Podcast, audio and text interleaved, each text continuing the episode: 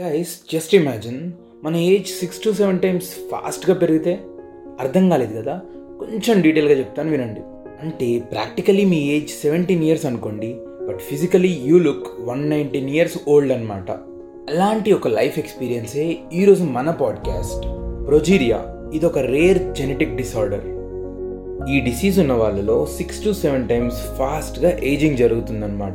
So ఈ జబ్బు ఉన్న వాళ్ళు చిన్న వయసులోనే ముసలి వాళ్ళలా కనబడతారనమాట వాళ్ళలో physical growth body weight gain పెద్దగా ఏముండవు. బాడీ మొత్తం హెయిర్ ఎక్కడా ఉండదు. వాళ్ళకి టైట్ స్కిన్ స్టిఫ్ జాయింట్స్ ఇంకా కార్డియోవాస్కులర్ ప్రాబ్లమ్స్ చాలా ఉంటాయి. As of records first case eighteen eighty సిక్స్లో హచిన్సన్ దీన్ని డిస్క్రైబ్ చేశారు.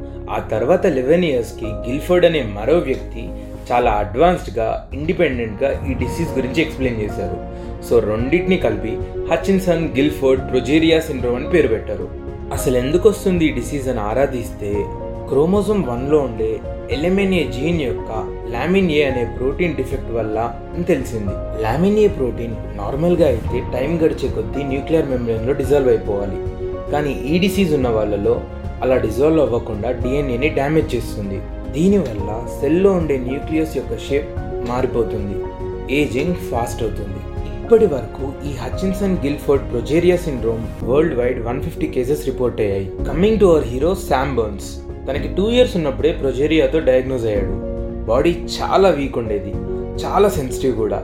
ఎంత సెన్సిటివ్ అంటే డ్రెస్ వేసుకునేటప్పుడే ఫ్రాక్చర్స్ అయ్యేంత. అందరిలా ఆడడం తిరగడం తినడం నాట్ పాసిబుల్ హార్ట్ ప్రాబ్లమ్స్ చాలా ఇబ్బంది పెట్టేవి.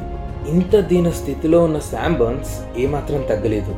ఎందుకంటే ఏజ్ బాడీకి మాత్రమే మనసుకు కాదు. స్కూలింగ్ కంప్లీట్ చేశాడు. మ్యూజిక్ పై చాలా ఆసక్తి ఉండేది. జనాలందరికీ తనపై సింపతి ఉండడం నచ్చేది కాదు.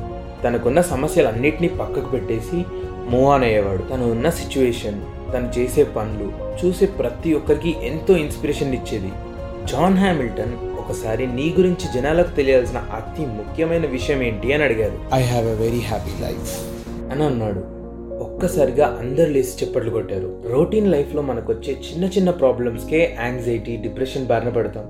శామ్ బర్న్స్లో ఒక టెన్ పర్సెంట్ పాజిటివిటీ మనలో ఉన్న ఎన్నో ప్రాబ్లమ్స్ ఇట్టే క్లియర్ అవుతాయి. ఆ మాత్రం పాజిటివిటీ ఉంటే బ్రేకప్స్ ఎగ్జామ్స్ ఈగోస్ పెద్ద లెక్కే కాదు. శాంబర్న్స్లో ఉన్న ఈ క్యారెక్టర్ వల్లనే త్రీ పాయింట్ ఫైవ్ క్రోర్ పీపుల్ని ఇన్ఫ్లుయెన్స్ చేయగలిగాడు. తన లైఫ్ స్టైల్ మీద తీసిన డాక్యుమెంటరీయే లైఫ్ అకార్డింగ్ టు శామ్ ఈ డాక్యుమెంటరీ ఆస్కార్కి కూడా నామినేట్ అయింది. అసలు నీ ఇన్స్పిరేషన్ ఏంటి అని శాంబర్న్స్ని అడిగితే be okay with what you ultimately can do because there is so much you can do అని చెప్పాడు. శాంబర్న్స్ పేరెంట్స్ ఇద్దరు డాక్టర్లే. ప్రపంచంలో ఈ జబ్బు వల్ల ఎవరూ బాధపడొద్దని ప్రొజీరియా ఫౌండేషన్ని స్థాపించారు. టూ థౌజండ్ థర్టీన్లో ఈ ఫౌండేషన్ ప్రొజీరియా లైఫ్ ఎక్స్పెక్టెన్సీని పెంచేందుకు డ్రగ్స్ని కనిపెట్టింది. ప్రొజీరియా కాంప్లికేషన్స్ వల్ల టూ థౌజండ్ ఫోర్టీన్లో శామ్ బన్స్ చనిపోయాడు. ఇండియాలో కూడా ప్రొజీరియా క్యాంపెయిన్స్ రన్ అవుతున్నాయి.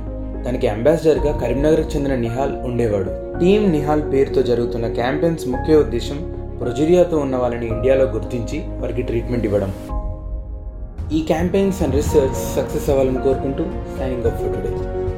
Guys మీ కనుక ఈ పాడ్కాస్ట్ నచ్చినట్టయితే don't forget to share with your friends and do follow met scene twenty twenty